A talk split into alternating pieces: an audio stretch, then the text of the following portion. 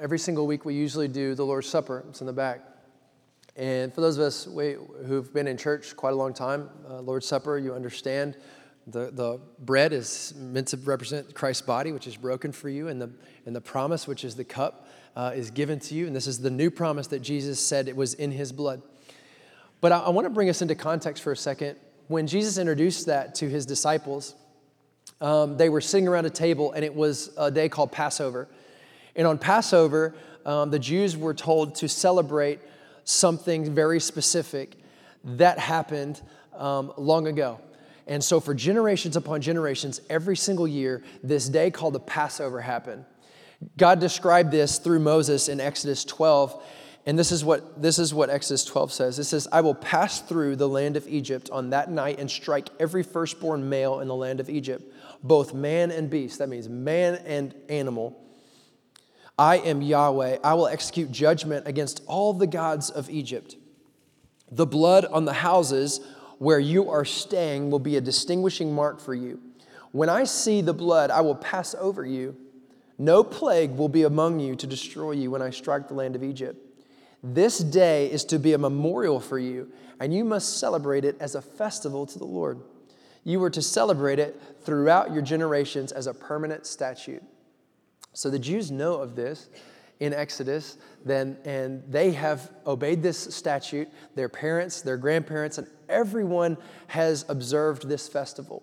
And then comes along a guy named Jesus, and on the night of Passover, he looks at his closest friends and he goes, Hey, I know this is the night where we, rec- we recognize a promise of God. I'm about to give you a new promise sit back for a second and just think about what, what that even means. That's like me coming at Christmas time and saying, hey guys, uh, Christmas, I know we, we think of it as this, but I'm going to tell you Christmas means this. That's a big deal. And so, what Jesus was actually saying that day is God made a promise that He was going to take the people of Israel out of this land of slavery, and He wanted them to remember this promise. It was the blood over the doorframe. And when God saw that sacrificial lamb that had given its life for this family, it was going to pass over and not bring death to that family. What Jesus said that day was, I'm going to bring you a brand new promise. That promise was a promise from God, but I want to tell you what that promise points to. Points to. That promise actually points to me, is what Jesus was saying. That promise is me. I'm going to accomplish and fulfill that old promise of God. When I accomplish and fulfill it, I finish it, it is done, and I'm going to give you a brand new promise. This promise I'm going to extend as my body and my blood over you. So when you receive me, here's what you're receiving it's over the doorpost of your life. Wrath is not for you anymore. A promise, a guarantee of saving is yours. This is a new promise that you can't screw up, is what Jesus was saying. This is really good news. And, and here's, I, I say all this to say is, I'm listening to the radio. I didn't, I didn't know if I was going to tell you this, but I got to. I'm driving down the street this week, and I'm listening to Halloran Hill news talk because I want to be informed. You know, I like to be informed. I like to listen to what everybody's saying. And this guy gets on the radio and he starts talking about politics going on and on and on. And then he starts to quote the Old Testament. And he starts to bring some concepts and ideas that sound very right. And it's just a giant miss. It's just a royal travesty that you just aired this all over town, and everybody thinks, well, the nation's gonna be blessed if, if we do certain things. And I'm just telling you, that's not in the new promise of Jesus. That's just not about a nation. I don't see the New Testament church looking at the nation of Rome and saying, hey, Rome, we better repent or God's gonna, gonna blast us. Like, that's not the message they were saying. They were saying, hey, there's a new promise in a person named Jesus. And it's good news for anyone who would receive it. And if you don't receive it, God's coming again and it's gonna be bad news. So receive good news. It's for you, it's available, it's available. It's a new promise. The part where we get so twisted is when we start taking pieces of an old promise and pieces of a new promise and making a certain kind of promise that isn't even a promise. It's not even in there. So Jesus is saying, this Old Testament promise points to me. We must understand this, church, in the days ahead to actually be steady to understand these days. If you don't understand the scriptures, I want to, I want to, I welcome you. Come talk to me about that. If you've got questions, talk to me about that. But what sounds so right, maybe through media or through what other people are saying, we got to understand the context of what the scriptures are actually pointing to. The New Testament is a new promise that points to Jesus, and He is the centerfold focus. That's who we come to. He is the one, the Messiah. And so there is no other saving, there is, there is no other prosperity that can be found worth living for other than the prosperity found in Jesus. So if you are looking for prosperity outside of the person of Jesus, you actually will not find prosperity even if you find earthly prosperity. It's not about that. It's not about that. And I had a, I had a friend ask me the question this week, and I, I thought it was very, very good. He said, um, I have a question. He said, um, What would you rather have?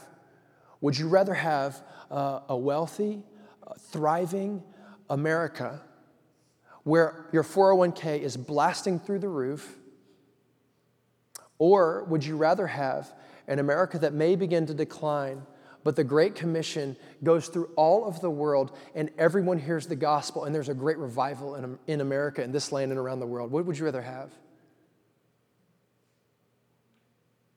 I mean, what would you hope for most? Very challenging question for this day. Because somewhere along the line, what I'm, what I'm hearing is that we've tied prosperity in with God's blessing. And I say, if that's the case, then the whole New Testament is a sham, and all of the disciples missed the blessing. And I'm not teaching a poverty theology either. I don't want to step into that because there is evidence of some wealthy people in the New Testament. But I want to caution us where we begin to align prosperity with God's blessing. And we've got to understand that if we choose to follow Jesus, you will get the blessing. You will find what you're actually looking for. But many of us have bought that the blessing is outside of the person of Jesus and doing what he said, and we've bought into some other things that are not quite a blessing. And I just want to caution us, church, and that's exactly what we're going to be talking about today, church. When I say the word church, what comes to your mind? What comes to your mind? Can you, can you envision when I say church, what do you think about? What do you smell? Some of y'all smell something, you know what I mean? Like you just get the smell. What do you, what do you hear? What do you feel? You got a picture? We all got a different picture in our minds, I would probably say. Mean, half of us thought of our grandmother's basement. I guarantee it. Don't even get it twisted. I know some of y'all did. I thought of this little church that I used to go to when I was really little. I remember I got, I got the smell. I, I, I smell that thing, you know? There's this smell. There's something about I don't know if it's in the carpet or the walls. I don't know what it is. I also see people. For some of us, we see places. For some of us, we see people. I see people, and, and I remember as a little kid, if you grew up in church, I, I don't know if you guys had an old, uh, can, like we called him the candy man, and he was this old guy who had cr- crusty old candies in his pocket, and he'd walk up and he'd say, he'd say, you want some candy? And we, we would be so excited and so hopeful, and he would open his hand, and I would go, oh, where did this guy go shopping? You know, like, where do you find this nasty stuff? And we would take it with a smile on it, thank you so much. And we'd put it in our pocket and it would go through the washer because we wouldn't eat it, you know what I mean? It just, it was church. It's what we all experienced. Church. Some see place and some see people. But Jesus, one of the first places that Jesus speaks about church is in Matthew 16. And in Matthew 16, uh, Jesus is with his closest disciples and he's talking to them about church. And he said, he basically looks at them and he says, Hey, who do you guys think that I am? And the disciples are having conversation, and, and one guy speaks up, one of my favorite guys, uh, Peter, speaks up and he goes, I'm gonna tell you who you are. You're the Messiah. And Jesus says, uh, People didn't tell you this, the Spirit of God told you this. And he says, Hey, here's what he said to Peter that day. He said, Peter, I'm gonna tell you, you are Peter and on this rock I will build my church, and the gates of hell will not prevail against it. Y'all, many of y'all have heard that verse before. But the word church, literally that word church, comes from a, a, a German word, Kirche. And Kirche means uh, the house of the Lord or temple. That's what the word church means. The same word, and here's where I want to help us understand actually what the Bible says church means. This same word is found in Acts 19. And in Acts 19, something interesting is beginning to happen around the world. The gospel is spreading through the known world. People's lives are being turned upside down. We've been hearing about that from in, in Thessalonians as we've been studying that past several weeks. But the known world is being turned upside down, and a little something begins to happen in a city called Ephesus. In Ephesus, uh, there, this is a great city of many idols and many gods. But the gospel is moving in such a way that it's actually beginning to affect the economy. Funny. It's changing, it's transforming the economic landscape. And nobody is buying idols anymore. That was big business back in the day, by the way. Big business. And so these idol manufacturers start a gathering, start a movement to actually riot in the town, to get these people out of their town. Now we step into this gathering or this congregation of people in Acts 19 32 that says this. Now, some in the gathering cried out one thing, and some another, for the assembly was in confusion, and most of them did not know why that they had come together. So they were just, I mean, I just showed up because so and so told me to get down here, and some people think we're meeting for this, and some people are meet, meet, meeting for that. But in this, in this verse right here, do you see where the word church is? The word church is in this. Same word that we saw in where Jesus said in Matthew to Peter. It's the same, there's the same exact word, the same exact word is in this verse right here. Church. The word is actually for the assembly was in assembly is actually church. The same exact word, same exact. I share this verse with you because it's it matters. It matters what we think about church. Church matters. The original word here is actually ecclesia. Many of y'all, if you've been in church any amount of time, you've heard this word before, but this word ecclesia means called out ones. It means people who are called out with a purpose, unified around a movement. Jesus is saying, On you, Peter, I'm about to start my movement. So he's not saying, hey, Peter, on you, I'm about to build a bunch of buildings and I'm going to have a bunch of gatherings show up where you go. It's not exactly what he's saying. He's saying, on you, I'm about to start a movement.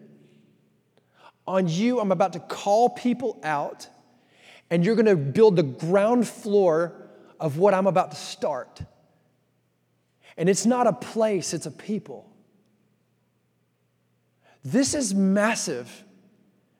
And I don't know what your idea of church is today, but it's so important if maybe you come in with the context that you're coming to a place where God actually is, or you're coming to a place where the guy who's standing in the front has a better connection to God, and I'm about to hear from God because I can't hear from God.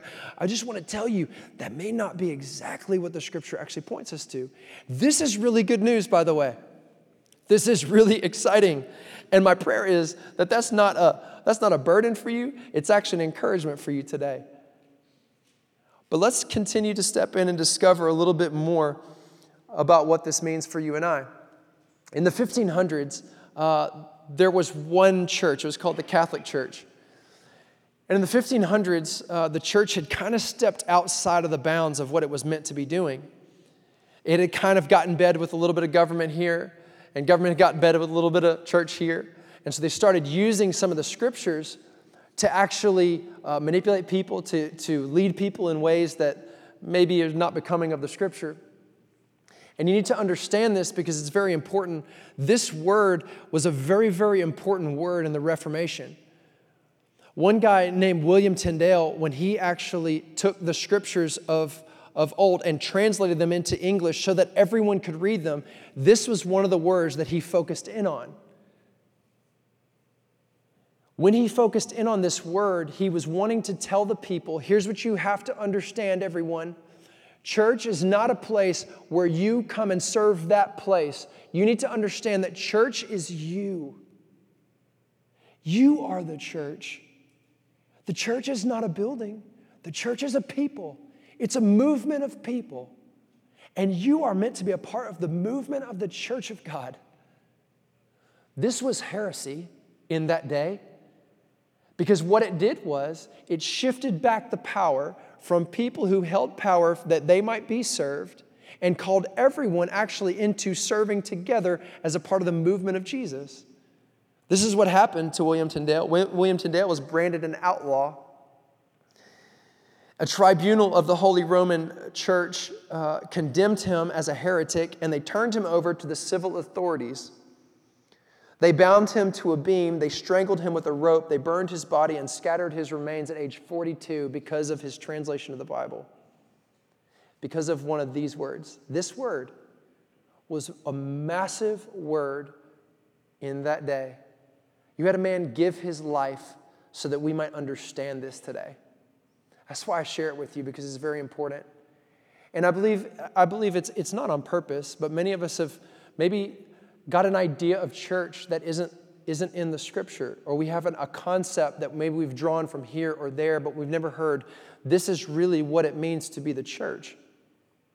I want to step in and discover even more um, what Peter helps us maybe understand the meaning of church and our actual call. 1 Peter 2, if you've got your scripture, I want to turn there and I, I want to look through 1 Peter 2, 1 through 5, and then I just want to talk about verse 9 through 10. This is Peter. Remember, this is the guy that Jesus met with, and he said, Hey, on you, I'm going to build my movement, my ecclesia, my called out ones. It's going to happen on your foundation. So then, now this is this guy who's now giving a mandate to other called out ones. Okay, so let's hear him as the church today. Here's what it says So put away all malice and all deceit and hypocrisy and envy and all slander.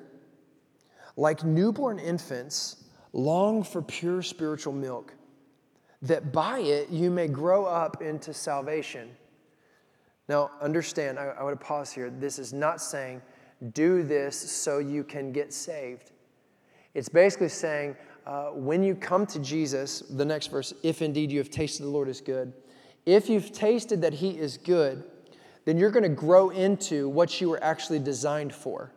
So you're going to step in and become who God actually wanted you to be if indeed you have actually tasted that God is good. So if you've actually had an encounter with God, you were actually going to begin to put away malice and all deceit and hypocrisy and envy and slander. It's going to become a part of your life. You're going to grow up into your salvation. Okay? It's what happens when you actually encounter the Spirit of God. You have no choice. It's a natural progression. It's what the Spirit produces in you. So, if this is not beginning to grow in your life, then potentially you've never had an encounter with the Spirit of the living God. And I invite you, that is available to you today. That's not, that's not an indictment on you, it is just to say that it's available to you. This is what you were meant to be. As you, verse 4, as you come to him, a living stone rejected by men, but in the sight of God, chosen and precious. In other words, Jesus was the first living cornerstone, precious and holy, yet rejected by men.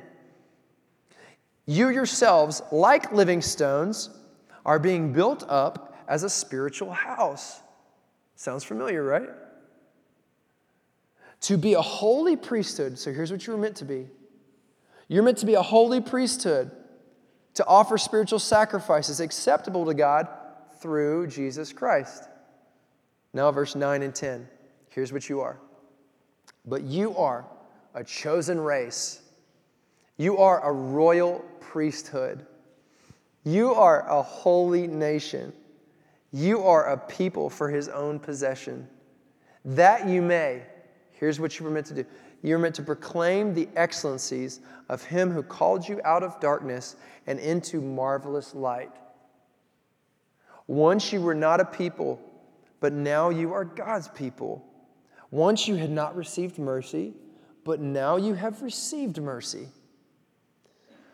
Our vision in the future for 2020, I shared with you that this was going to be the week that I, I wanted to share with you the vision for our church in 2020. And I want to tell you, our vision for this church has not changed uh, from the one that Jesus actually began. I don't know about you, but I don't want to try to create something that I have no business creating. I don't want to step out of what Jesus already called us into. I just want to join his movement, right? And so that's all that we're ever going to do. We're not creating something brand new. We might package it a little bit differently, which is why we, we live in a school right now and why we do this kind of stuff. We package the movement a little bit different, but we join his very same movement with the very same purpose, with the very same heartbeat to the best that we know how as we discover it together. Here's what we're going to give our lives to there's four things. And this is what I believe that these scriptures point us to. They point us to number one. This is what we're going to do in 2020 to be a part of the movement of Jesus. We're going to help people know God. We're going to help people know the King. Verse 3, remember if you if you read that and you saw that, it says, If indeed that you have tasted that the Lord is good. Here's the deal. The more you know who God is, and I just want to encourage you, get to know the King. Get to know Jesus, man. As you know our great God, I promise you, you're going to taste something and you're going to go, that's way better than I ever thought it was. And so, if you've come to church, or if you've heard about God and you've got a bad taste in your mouth, please come share that with me. I'd love to hear. I'd love to talk with you through it. I'd love to walk with you in the experience of it because I understand. If you've got a bad taste in your mouth, I, I understand walking that road. And I'm, I promise you, many of you guys understand that too. I've, I've walked a road, I understand some of those things, and I'd love just to unpack maybe why uh, we believe certain things. But if you've tasted and seen that the Lord is really good, then we want to help other people experience and know Him better because it is better than you could have ever thought the more you get to know who He is. The second thing that we're going to give our lives to is that we're going to help others actually discover their purpose. So when we actually know who God is, He helps us understand what we were actually designed to be and to live for. And verse 9 helps us understand that where Peter says this Here's what you are you're a chosen race. Do you know that? Did you know today that you haven't come to a place of chosen race people that cause allow you to look in the window? Did you know that that is actually meant to be for you, that you are the chosen race? That you are the holy nation? That you are the royal priesthood? Do you know that's offered to you? That's an invitation in. That's why William Tyndale spoke so, so against a priest that would say, Hey, I am the go between between you and God. That was one of his great qualms. He said, You guys got to understand, through Jesus, you can go too. You are the holy priesthood. You are the royal nation. You're the royal priesthood. You're the set apart nation. You are those people. You can have it. You don't need anybody else to go between. It's yours, and it's found through Jesus. You're a chosen race, a royal priesthood, a holy nation, a people for his own possession, that you may, here's what you were designed for. Once you experience that, know that, that you may proclaim the excellencies of him who called you out of darkness into marvelous light. Guys, we're meant to tell the great things that God's doing in our lives. He's writing a story in your life, and I promise you, if you taste and see that He's good, any good thing, you can't shut your mouth up about it, can you? Oh, I just ate, I the, what, what's that, what's that Cinnaholic place on North Shore? I promise you, I ate one of those sweet, sweet cinnamon rolls, and I can't stop talking about it because it was so good. That's exactly what the scripture's talking about.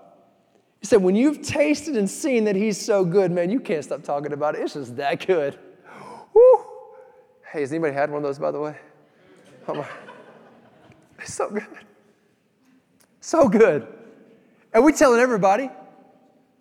We're the greatest evangelists about the thing that we love.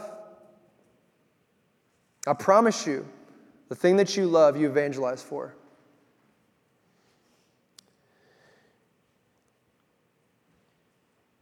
In light of this, Everything that we do, we want to exist for the generation that's coming behind us.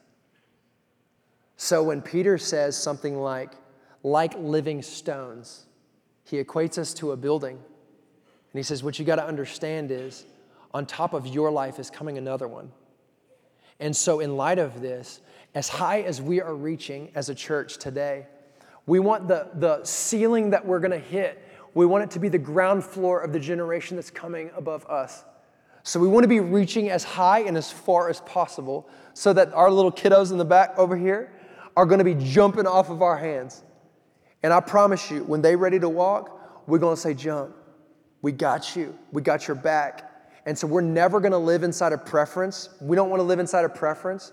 We want to live inside of what's actually reaching the next generation. We're going to speak the gospel, but we're going to step into their world and allow them to actually influence and lead when they need to lead. And we got your back. This is a shift. This thing is not about us, it's not about a place, it's about a people, a called out people. So we are always going to give our life away for the next generation that's coming behind us. This is what you were actually called into.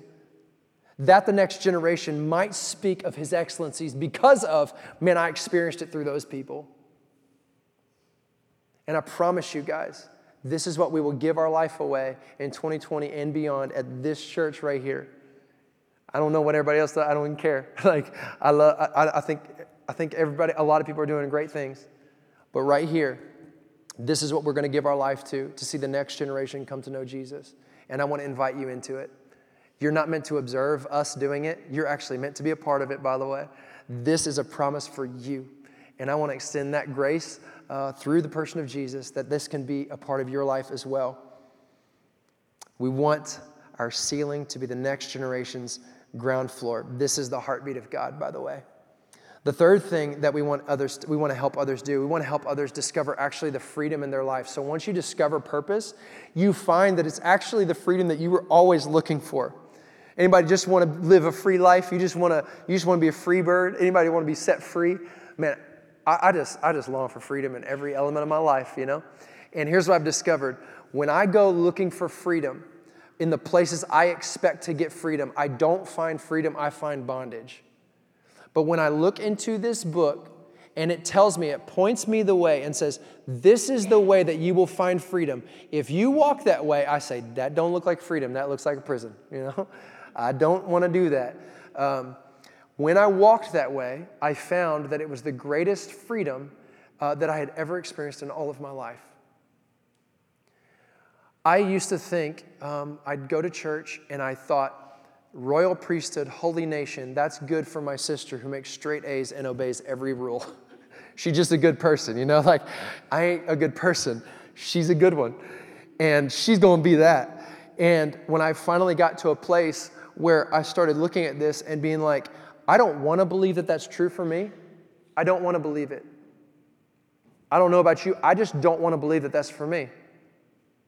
I don't think it is sometimes. I don't feel that.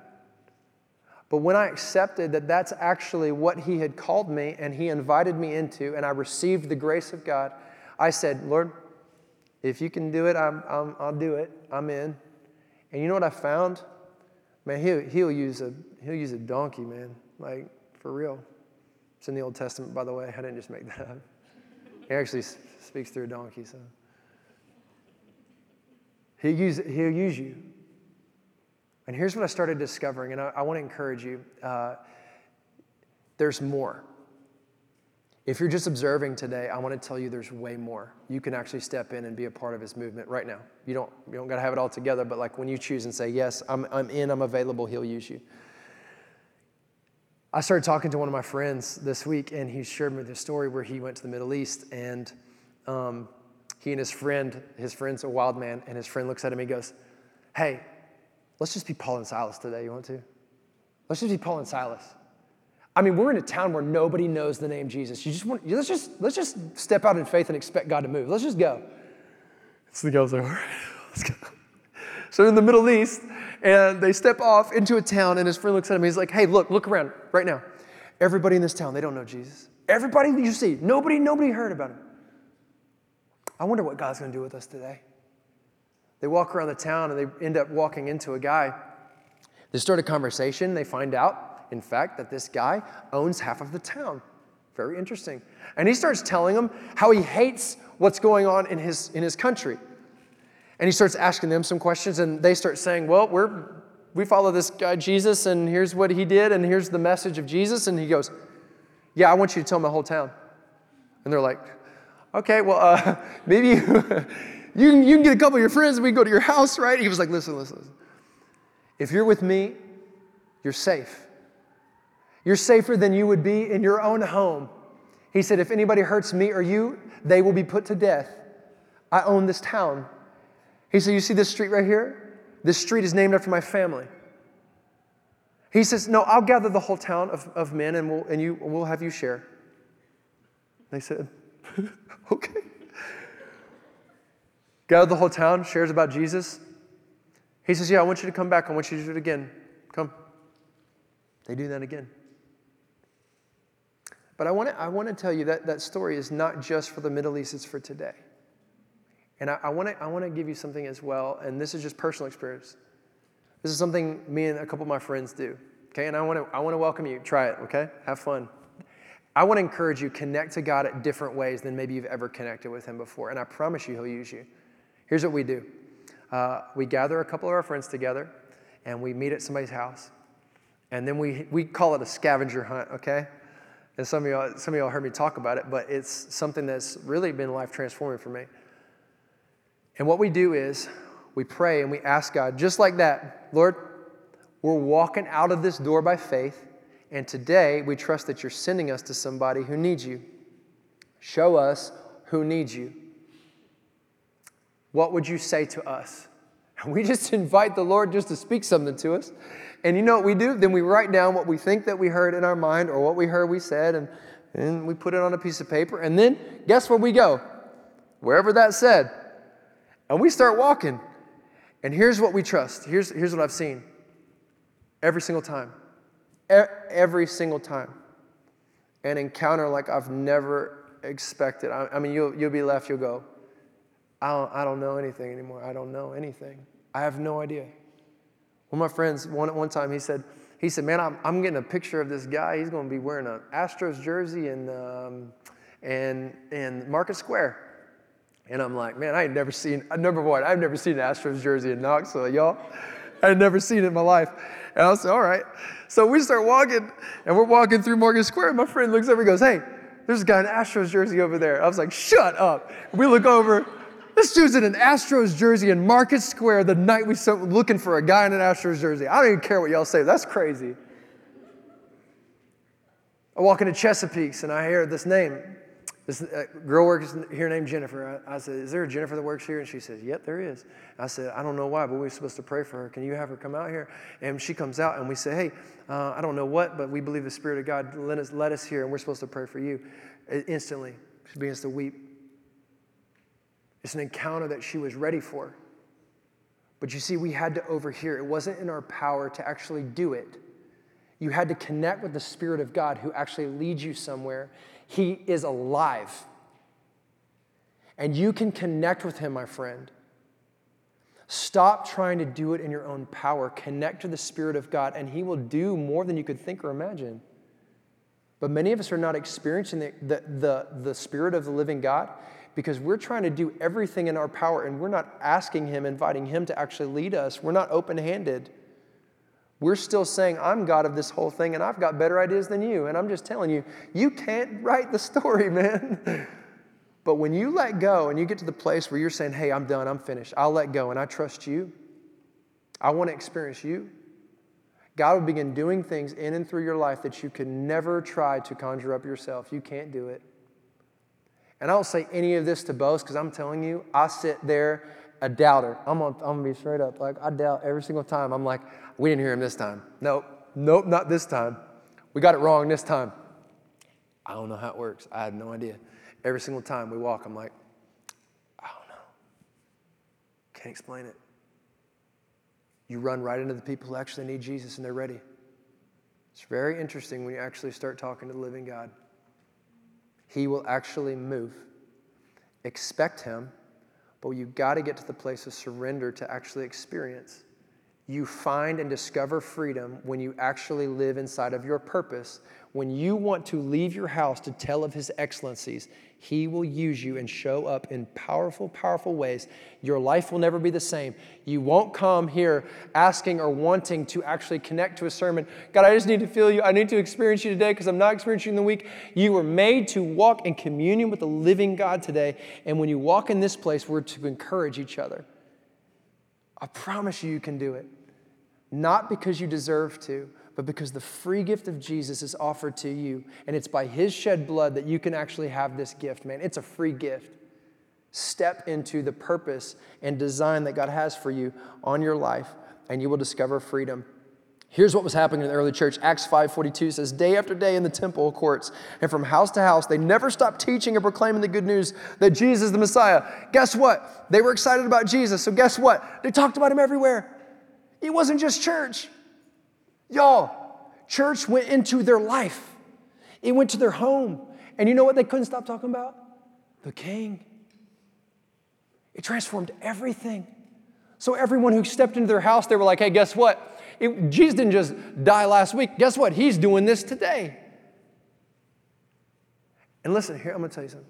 Uh, it's easy to talk about a guy 2,000 years ago, but when you start talking about somebody that you met with an Astros jersey in Four Market Square, whatever, nobody can, can come against that. They're like, well, I, don't, I can't explain it, but that's different. You know what I mean? I guess I could, what about this Jesus thing? Like, I, I'm just telling you, man, the Spirit of the living God is showing off all around us. We just got to join Him a little bit. Come on now. You're invited in, though. That's why it's so exciting, man. But as they step into their purpose and they discover, to, they begin to discover freedom, verses one through three points us to this freedom. So put away all malice and all deceit and hypocrisy and envy and all slander. Like newborn infants, long for pure spiritual milk, that by it that you may grow up into salvation, if indeed that you've tasted that the Lord is good. This is less about condemnation than it is about an invitation. Listen, this isn't holding you back from a life that you would do great living, okay? It's an invitation into a brand new kind of life.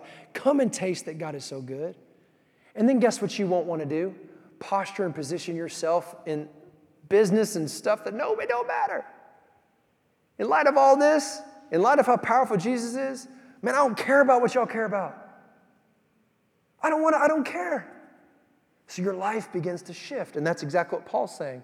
When you taste and see that God is good, you won't begin caring about what other people are envious about, jealous about, speaking deceit over. You won't want to, you won't want to, you know, that's okay. Man, let them fight. That's fine. God, come on. Hey, you want to be a part of something different? Let's go. You're free to share good news, my friend. And I pray that that that encouraged you a little bit. And the fourth thing that we're going to give our life to and uh, that we're going to see God begin to do is we're going to make a difference. This is what we're going to do. So we're going to know God. We're going to discover purpose. We're going to discover what freedom really looks like, and we're going to experience freedom. And as we experience freedom, you will make a difference around you. I promise you, the difference has to happen. When Jesus said, On you, I'm going to build my kingdom, I'm going to build my movement, and the gates of hell will not prevail, those are defensive weapons, okay? That means when you step into the business of God, guess what can't hold that back? Nothing. That means you can charge the gates of hell and they can't hold you back. That's massive. And most of us, we all afraid of, we're afraid of the darkness, we're afraid of the evil, and he's saying, hey, listen, I've given you a power that's conquered evil. You can step right into that and make a difference in their life. Ready? But you got to make the Jesus difference. Many of us are wanting to make moral differences. The moral differences come when you taste and see that God is so good, man. Oh, it follows. But you can't clean up conduct and say that that's good. That ain't it. You got to have an encounter with the living God, and then conduct begins to shift, man. But many of us want to treat symptoms like a cold. We got to go to the root of it, give them antibiotic. And that's the only healing is found in Jesus. So we're going to make a difference by living out the good news. And here's how we live out the good news. Acts 2:42 it says this, and they devoted themselves to the apostles' teaching, the breaking of bread, the fellowship, and to prayer. This is where we live this out in life group, y'all. This is where difference happens in the life that we live. I want to invite you into this kind of Jesus life. It translates into how you have relationship. It translates into prayer. it translates into community. This is what will translate, or this is what will transform our community when we step in by faith to seeing this happen in our life. I want to invite you right where you are. Um, what we've said a lot today, and there's a lot that we've been invited into. And I want to in- invite you to just uh, examine for a second. There is the Jesus way that Peter talks about, that he says, Here's who you are, this is what you were made for. There is another way, and if we're all on a journey together, right? We're all on a journey then what the scripture really points us to is that we are growing into what we were actually designed for. We're all on a process, a journey, okay? And so I just trust that something that I've said today, because it wasn't my ideas. Do you, do you understand that I'm not up here saying, hey, I got the best ideas? I just read the Bible to us, and um, it's His word, it's not mine. And there's gonna be a divergence, there's gonna be a difference. There's gonna be some places in our life that are they don't look like that. What's that place in your life? Because you are the church. You were meant to be the church. So where's where's the where's the difference in your life? And I just want I want to pause for a moment. And if you don't know, I want I want to invite you. Would you ask the Spirit of the living God to speak that to you, to bring to remembrance what the Word just said, and say, where is my life not lining up with that? Can, we, can I invite you to do that today? And then I want to give some instruction from there. But I want to invite you, just, just ask the Lord, hey, Lord, where, where's, the, where's the difference? What's the difference in my life? And most of the time, the difference, the thing that's different in our life, is the thing that we really appreciate, the thing that we really have an affection for. And so we've got a tight grip on it. It's, it's held in the palm of our hand, and we want to, we clench it. We believe that that's a the best thing for us. But what God is speaking to you is that that might not be the best thing for you. And so, just as a symbol, uh, that thing that's come to your mind or the thing that, that maybe through this sermon that was revealed to you, um, I just want to invite you to offer that to God and surrender. That's what we prayed about today. And uh, just as a posture, just you can open up your hands maybe and just sit, tell Him, uh, Lord, I've had a grip on that thing and uh, I want to give it to you. Um, Lord, I pray that you would replace the thing that I've held on to so tightly uh, with your truth. This isn't easy. But Lord, this is um, our prayer today. Lord, we, want, we don't want to hold on to the things that maybe we've held dear in our life if they're not dear to you. Because here's what we're trusting we're trusting that uh, the best life is actually the life that you've offered the life that you've invited us into. And Lord, we want to be people in this day that are your people, God, that speak of your excellencies, that are experiencing you daily. And Father, we just say thank you for loving us, for meeting us here today. God, for speaking your word over us in 2020. And Lord, we pray that we would know you more. God, we pray that we would have a greater encounter, a greater experience and got a greater affection that we might make a difference in our time.